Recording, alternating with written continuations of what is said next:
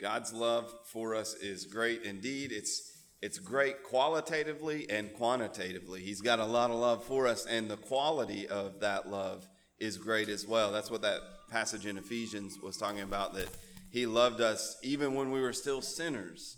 And so God doesn't wait for us to clean ourselves up and to make ourselves lovable, and then He loves us. He loves us while we were still sinners. What a great truth that is. Pray with me. Our Heavenly Father, we come to you this morning and uh, we just want to thank you and praise you as we continue in worship this morning for your love that, that you have for us. Lord, we, we praise you that you would love sinners like us and that you loved us while we were still sinners. That you didn't wait for us to make ourselves lovable, but, but you reached down and saved us as we were continuing to rebel against you. We thank you and praise you for that love this morning. Lord, we just want to pray because we know that there are others uh, and other places in the world, other people in our own community who really don't understand that love. They, they maybe understand something about religion. They understand the idea of trying to be a good person in order to merit their way to heaven, but they don't understand the gospel of love, the gospel that you love sinners, that you save sinners who are unacceptable uh, by the standard of righteousness. So, Lord, we want to pray that you would use this offering this morning to help propel that message of the gospel to, to people that don't know it, who have never heard it. Lord, whether that's here in our own community or throughout through the missionaries that are all around the world, uh, we just want to pray that these offerings would be used in an effective way to take that gospel forward. We just thank you, Lord, that you've blessed us in so many ways. We pray that we would be generous givers, and we ask it in Christ's name. Amen. Philippians chapter 2 this morning. If you would take your Bibles and turn there. Philippians 2 as our, our kids are heading out.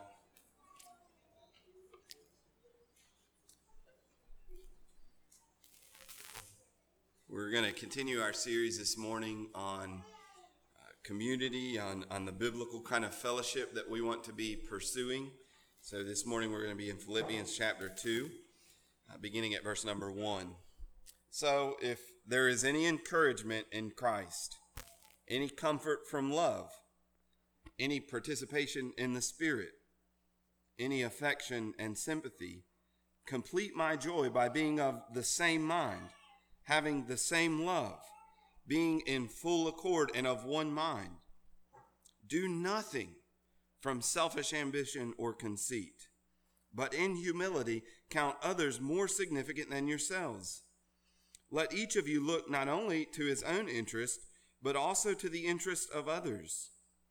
Have this mind among yourselves, which is yours in Christ Jesus, who, though he was in the form of God, did not count equality with God a thing to be grasped, but emptied himself by taking the form of a servant, being born in the likeness of men.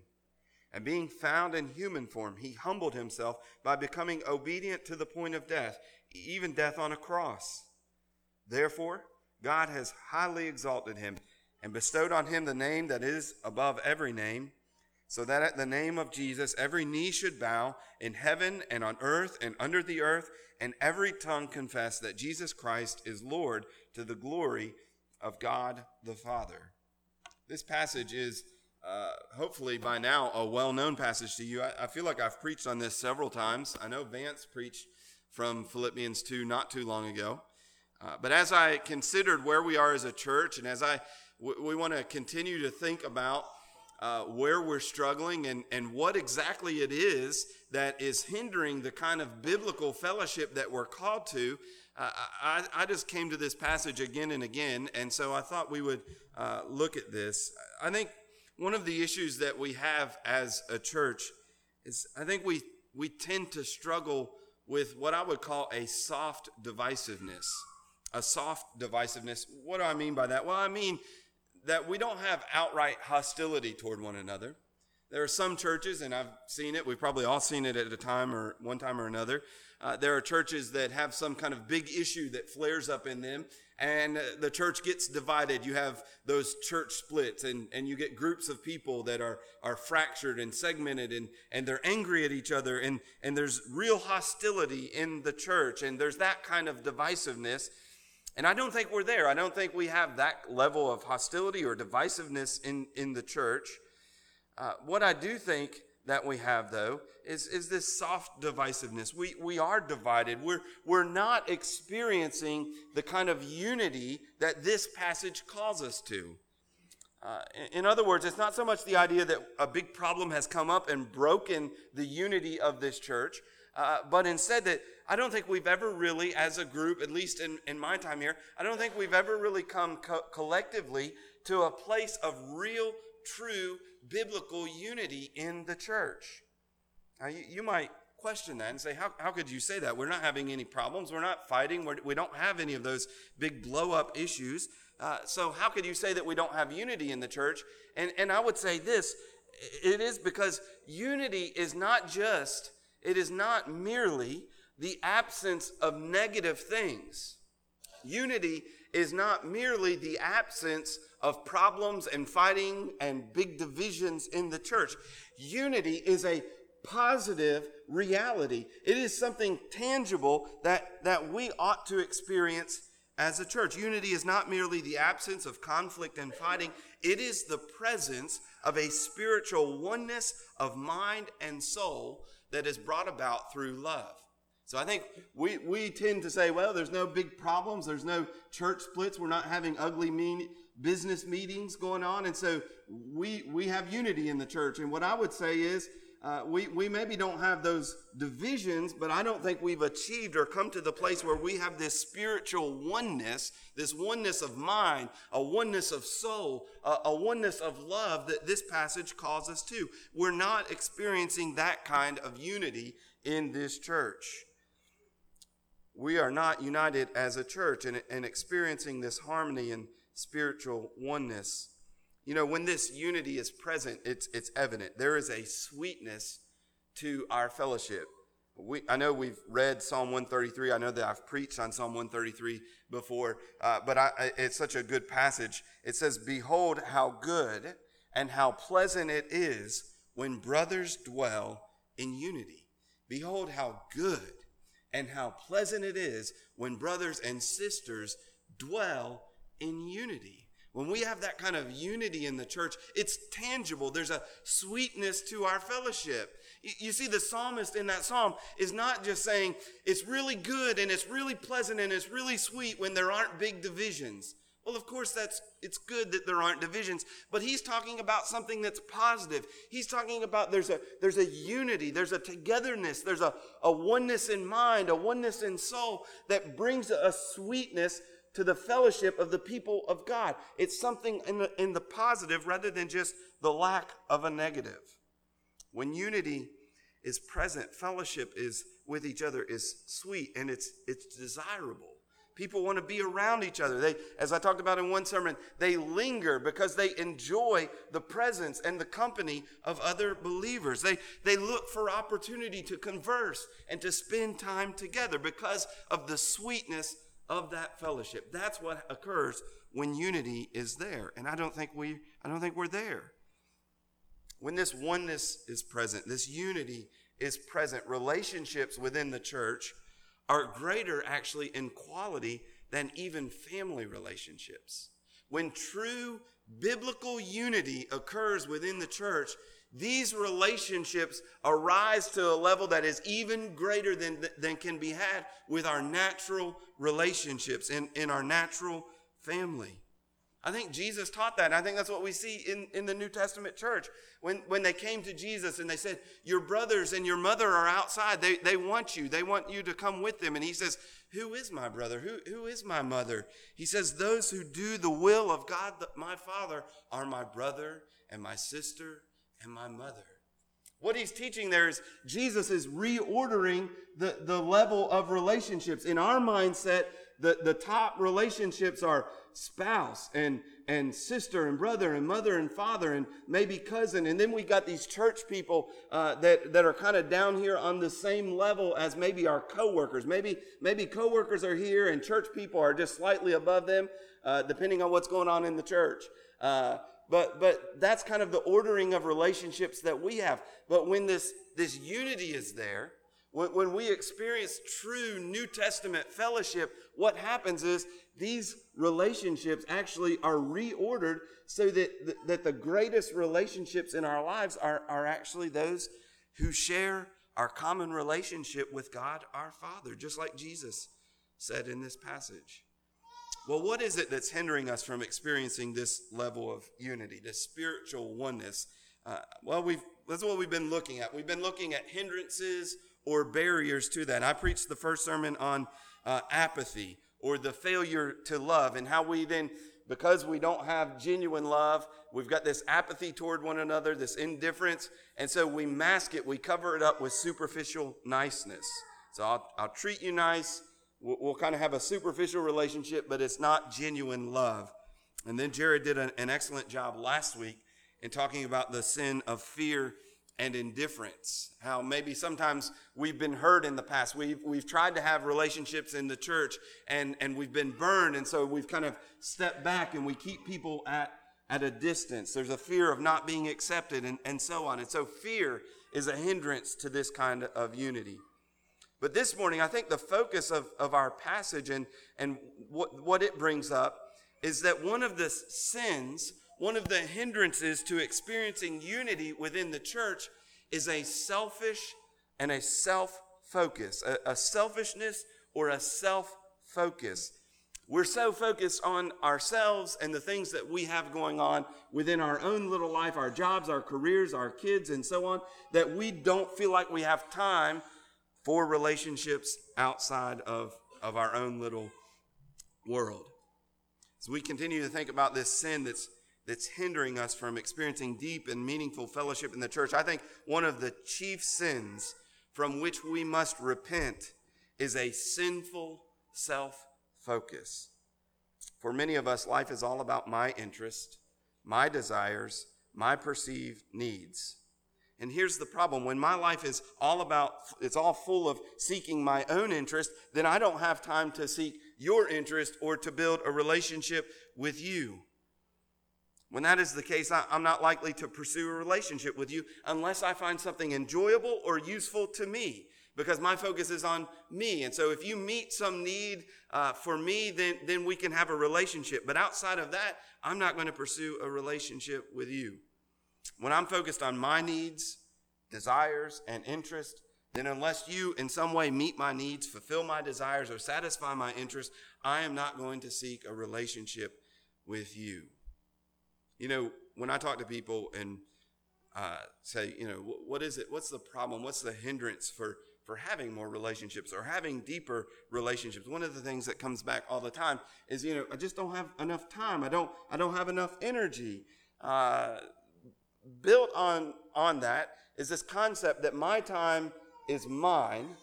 This is this is the rationale. My time and my energy is meant to be spent on me and what I want to do and after I get everything done that I want to do, after all my energy is spent on everything that I want to pursue in life, then if I happen to have anything left in the tank, if I've got any time left over, if I've got any energy left over, well, then maybe I should pursue relationships with other people in, in the church.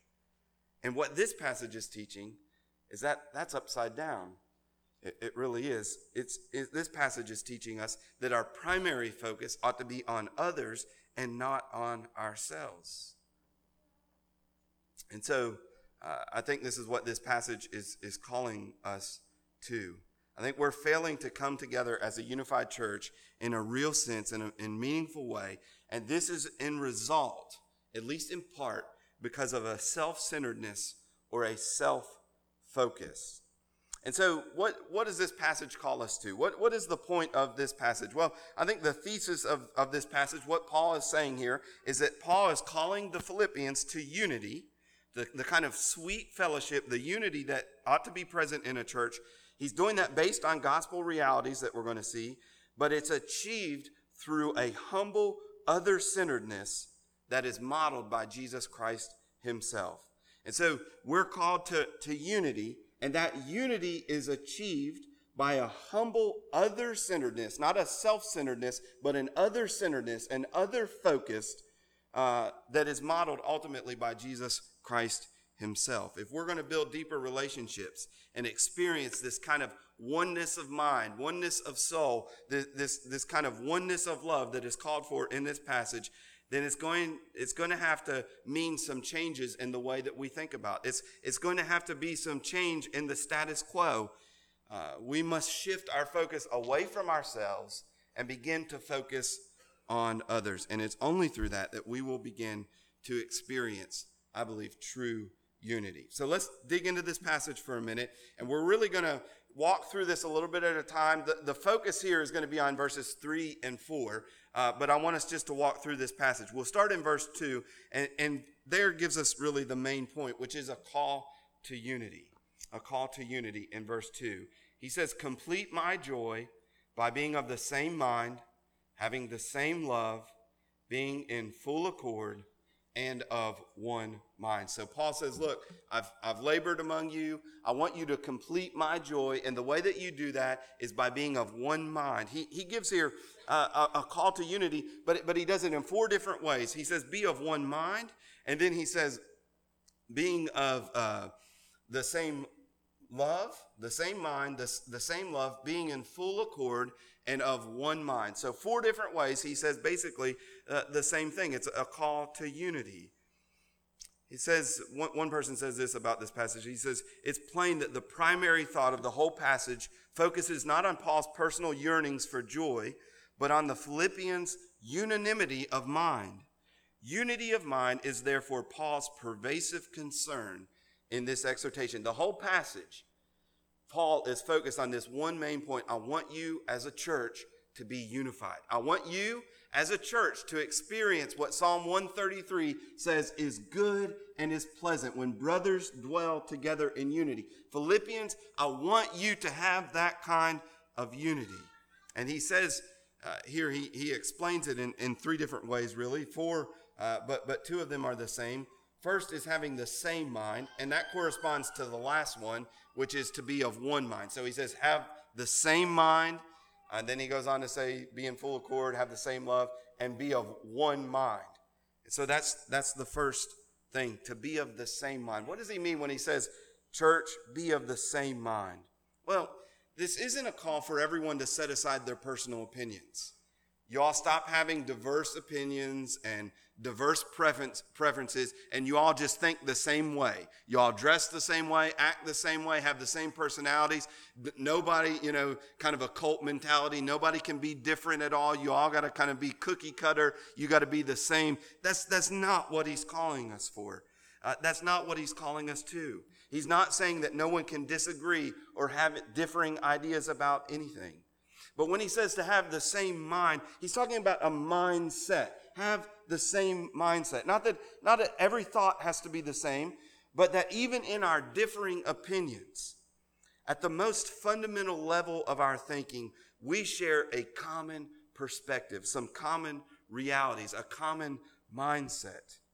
What this means is, even as we kind of have some differing perspectives, even as we have different opinions on, on various different issues, and we act differently and talk differently and think differently in, in different ways, yet at the most basic level, uh, there's something that we share in common. We have the same mindset or perspective that draws us together. And so, what we have then is, is that we have unity even in diversity. There's unity even in diversity. Because at the fundamental, at the most fundamental level, we have the same mindset. We're going to talk about what is that mindset in a minute.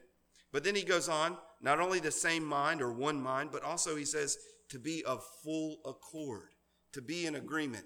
That, that word literally is made up of two words. Uh, it's a compound word. It, it, really means to be of the same soul, uh, to, to be of the same soul. One person said this, uh, described it this way to be together in spirit.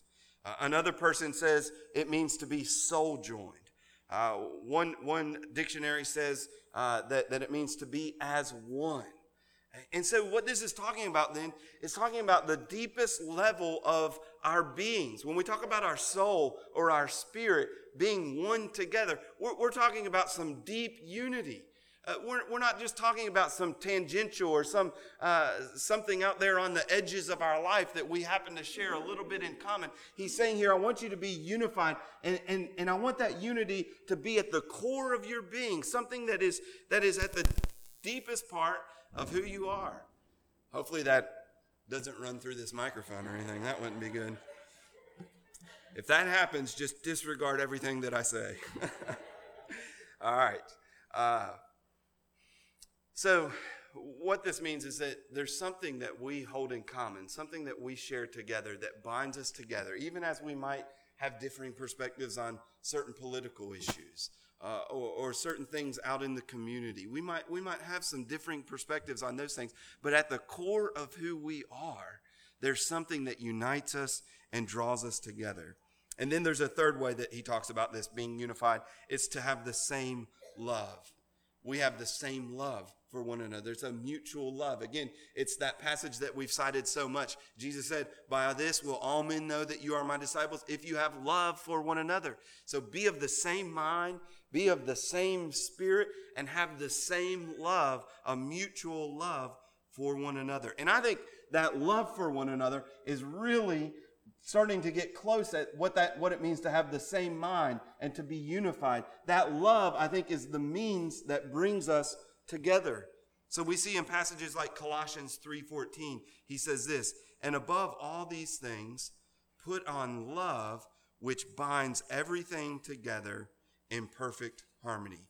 Put on love, which binds everything in perfect harmony. It's love that brings us together in that way. Well, what is the foundation for this unity? We see it in verse number one. In verse one, um, we see he, he gives some foundational reasons that we ought to have this kind of love. He says, if there's any encouragement in Christ, any comfort from love, any participation in the Spirit, any affection and sympathy. He's saying here, uh, look, realize and recognize these gospel realities that you share, these things that you share in common. And because of that, uh, then pursue this kind of unity. This is the way that the Apostle Paul often works. John Piper says that, that, that usually Paul, the way that he makes this, this argument is that oughts, you ought to do this, always comes from what is. So, so Paul never just gives us commands kind of in a vacuum or uh, just out in, in, in the peripheral. Paul gives us commands that are rooted in the gospel, what God has already done for us. And that's what he's doing here. He's doing it rather quickly and he's just throwing out some bullet points, but he's saying, because of these things, and if you've experienced these things, then you ought to pursue this unity. Well, what are those things? Well, any encouragement in Christ. Look, if you've experienced encouragement in Christ, then you ought to pursue unity with your brothers and sisters. I, I, think there's a connection here between the kinds of things that he's mentioned. He's not just mentioning random realities that, that don't have any connection here. He's saying, look, uh, we, we need to be an encouragement to one another. We need to be, have, have the kind of unity where we're encouraging one another. And if you've experienced unity in Christ, if you've experienced this encouragement in Christ, well, then you ought to be engaged and, and ought to pursue unity and encouragement for one another. Any comfort from love? Any comfort from love? Have you ever experienced the comfort of God's love in your life? Have you ever been through those trials? We talk about Chelsea and Andy going through those trials. One of the things that I'm praying for them uh, is, that they would experience God's comfort because, you know, at the end of the day, uh, we can send texts and we can call, we can even go and visit, we can pray for them. But ultimately, the thing that will bring them through a trial like this is the love of God, the comfort of God, the strength that only God can give. And you know, if we've experienced that, and, and I know that I have personally, hopefully you know what I'm talking about. If you've experienced God's comfort and God's love in that way, then it ought to propel you to pursue others so that you can be uh, a comfort to them. Any participation, and that word participation in the Spirit is, is the word koinonia, it's the word for fellowship. If you have experienced fellowship with the Holy Spirit, then you ought to pursue fellowship and pursue this unity in the church. Any affection and sympathy. Have you ever felt the affection and the sympathy of God? If so, then pursue that in the church. I think that's what he's calling us to here. So that's the foundation. But what is the means? What is the means of pursuing this? How do we get to this unity? Okay, we, we see what that unity is. It's a oneness of mind, oneness of love, uh, a, a, oneness of our souls being joined together. It's a deep kind of unity. Uh, we see the foundation for it is the gospel, the things that we've experienced because of Christ. But, but how do we achieve unity? How do we get to that position and that place as a church of being unified? Well, that's what verses 3 and 4 call us to. And, and that, I think, is what the main thing that we want to focus on this morning. Verse number 3. He says, Do nothing from selfish ambition or conceit, but in humility count others more significant than yourselves. Do nothing from selfish ambition or conceit, but in humility count others more significant than yourselves. Now, that is a big, big order. But that's what we have here. In each of these verses, verse 3 and verse 4, we, we see a negative and then a positive. So in verse 3, the negative is the negative is do nothing from selfish ambition or conceit. The positive, but in humility count others more significant than yourselves. So we're called to achieve this unity by not pursuing our own selfish desires, not, not pursuing what we want first, but in humility, counting others or regarding others as more important than ourselves. That's a, that's a big order. Notice, notice the totality of this prohibition. He says, Do nothing, do nothing from selfish ambition or conceit. In other words, your, your motivating factor, the motivating factor in your life, what drives you should not be your own selfish interest. What do I want? What is this good for me? How is this going to impact my life? Is this going to help me achieve my goal? Do nothing in your life from that kind of selfish ambition or conceit, but in humility. So, so don't do that. But on the positive side, this is what you should do. You should adopt a humble mindset, which thinks lowly of yourself and thinks more of others. But in humility, count others as more important or more significant than yourselves. I, am supposed to put down my own interest Put down what I think I want to pursue. Put down what I think is good for me, my own selfish ambitions. I need to, I need to kill those off. I need to push those down and I need to cultivate a humble mindset which begins to look out at others and count them as more significant than me. Well, that's a, that's a heart change. Okay. Verse four is going to give us, you know, kind of an action to take. But this step number one is just a change in our heart. We need to regard other people as more significant than ourselves. And this isn't just some, some ideal.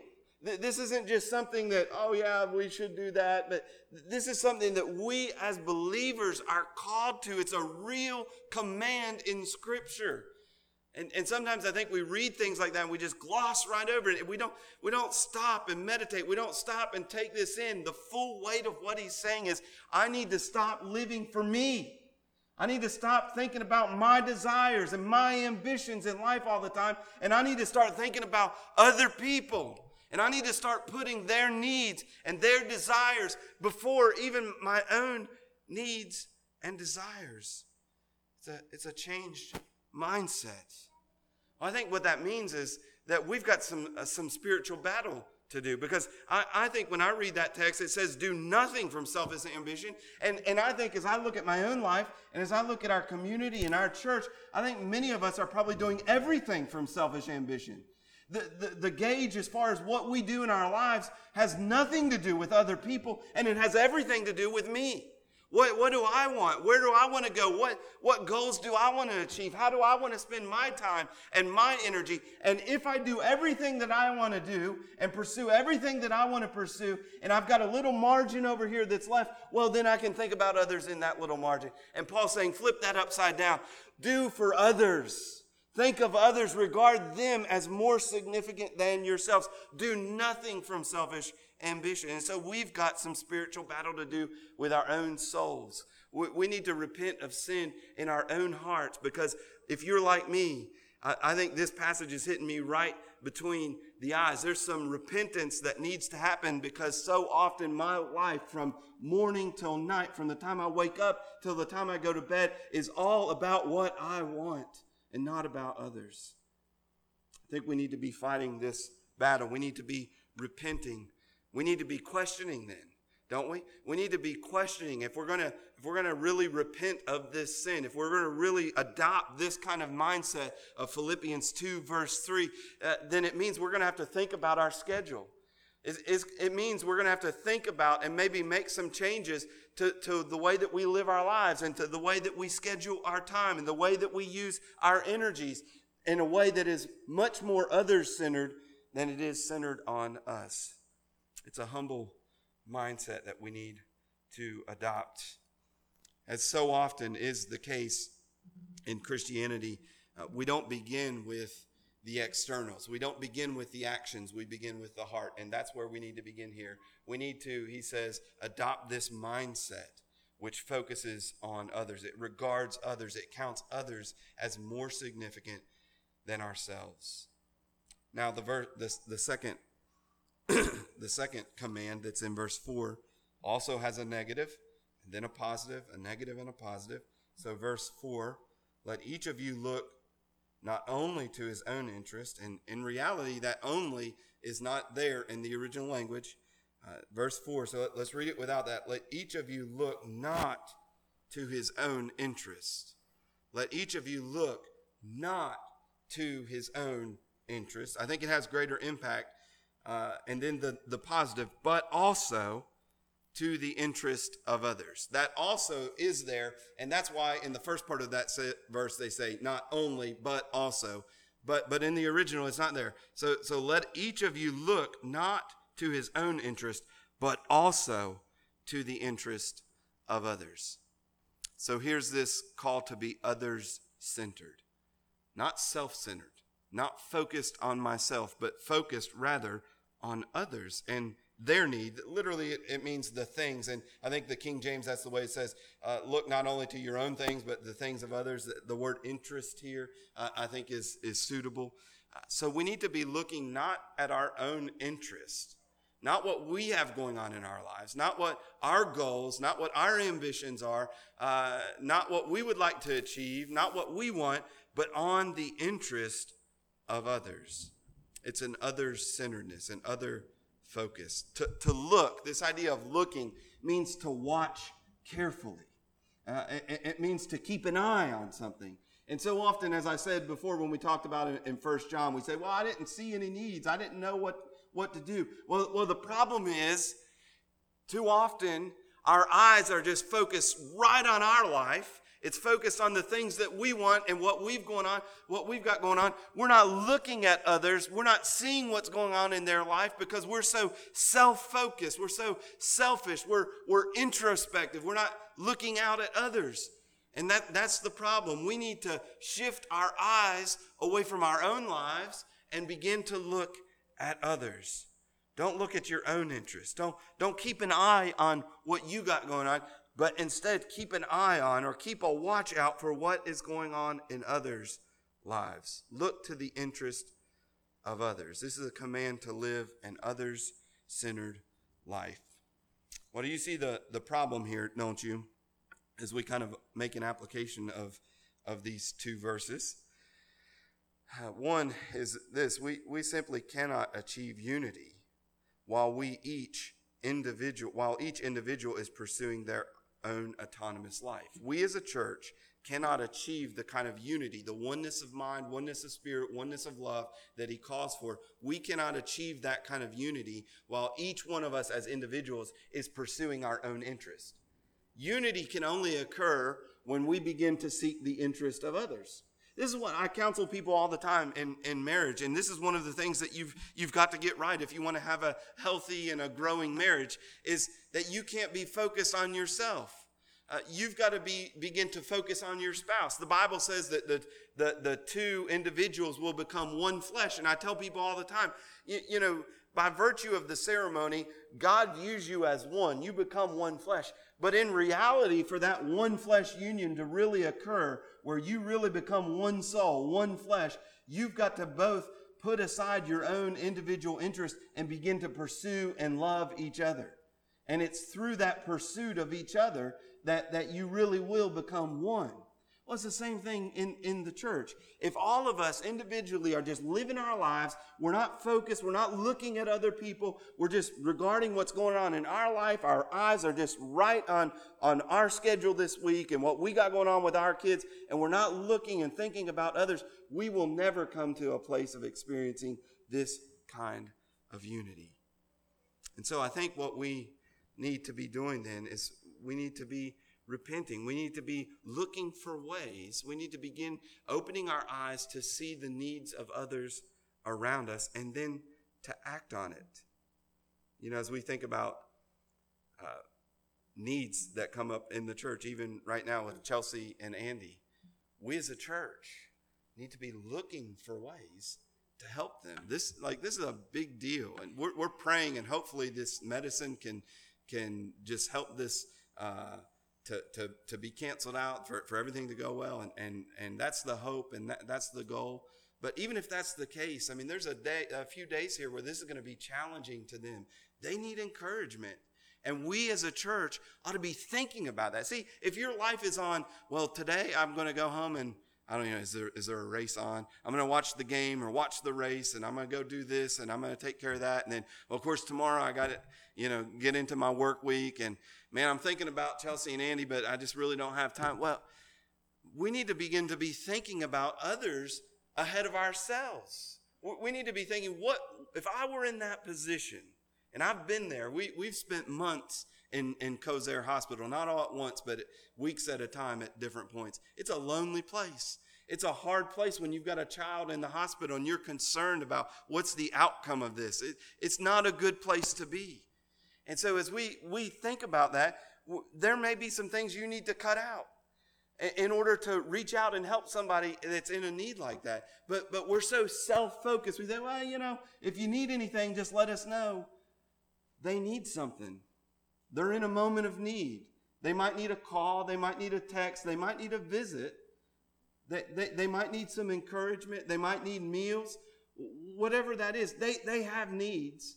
Can they get through it without us? Uh, yeah, they could do that. They could get through it without us. But if we're to have this kind of unity, this kind of love, what that means is we want to come alongside of them and just try to ease their burden a little bit, try to encourage them through that. And it's not just them. I'm using that because it's a pressing example, but there are all kinds of needs in the church. There are people who are lonely. There are people who need relationships. There are people who are starving for fellowship. There are all kinds of implications to this. Once you begin to stop, you know, just focusing and staring at what you got right in front of you, and you begin to turn and look at other people, you will see needs all around you and then act on those needs. And look, I know some people don't want to receive. Uh, some, some people don't, you know, they, they don't uh, uh, feel like they need any help. And I've been there where I've tried to help somebody or tried to do something and you strike out. It's like, well, they didn't really need that. You know, you took them a meal. It's like, oh, we already ate. Sorry. You know, maybe have it tomorrow or something. Those kind of things happen. But, but look, we've got to begin trying, okay? We, have got to begin trying. And, and we've got to move away from this mindset. I, I think a lot of it, we think, well, they'll be able to get through it. They'll make it through it. Right. They can get through it without you, but, but they shouldn't have to get through it without you. We need to begin having an others centered life.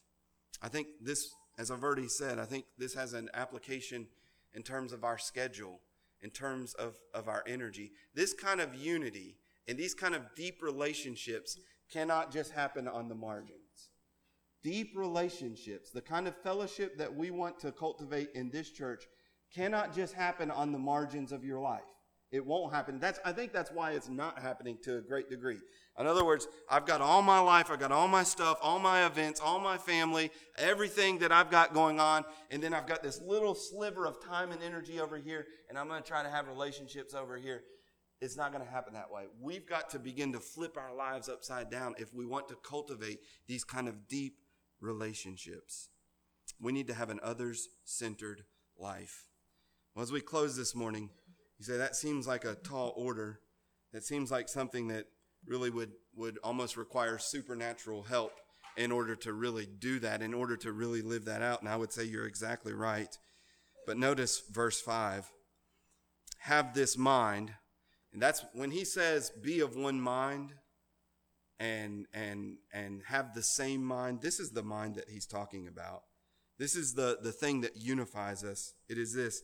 Have this mind among yourselves which is yours in Christ Jesus who though he was in the form of God he did not count equality with God a thing to be grasped but he emptied himself by taking the form of a servant and being born in the likeness of men and being found in human form. He humbled himself by becoming obedient to the point of death even death on a cross Therefore, God has highly exalted him, given him a name, and bestowed on him the name that is above every name.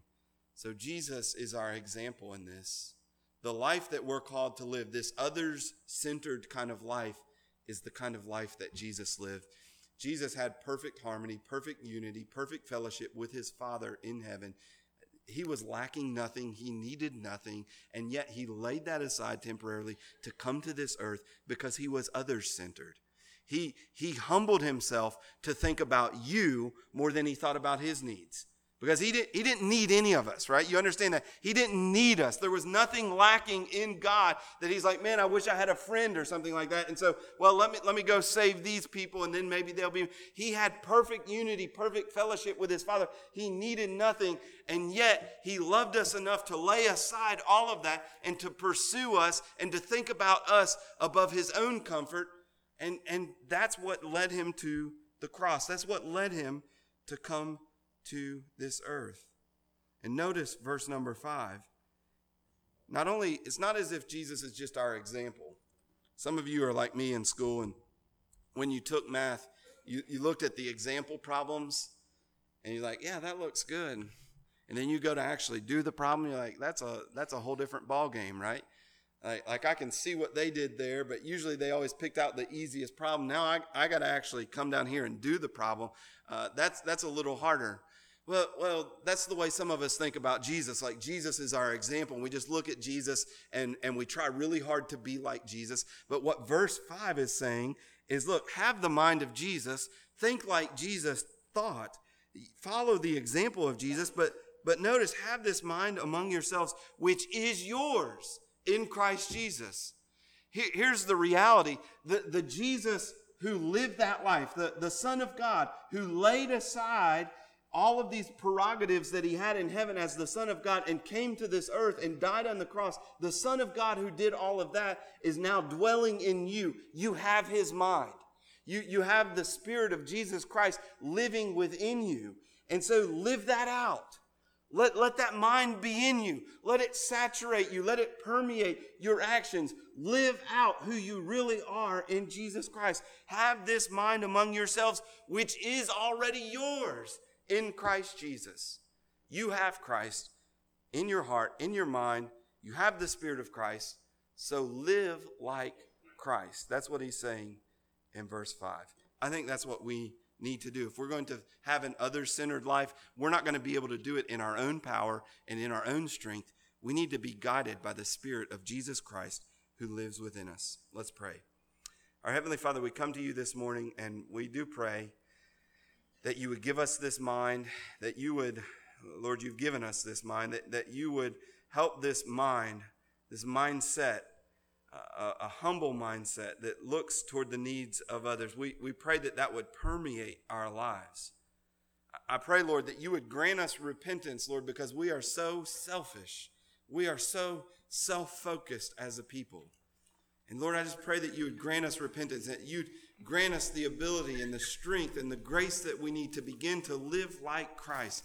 Help us lay aside the things that we want and begin to focus not just on our interest, but on the interest and on the needs of others. God, we pray that you would do this work in our life and in our church. We pray that we would experience this unity, the oneness of mind, that we would be in full accord and that we would have the same love. And we pray it in Christ's name. Amen.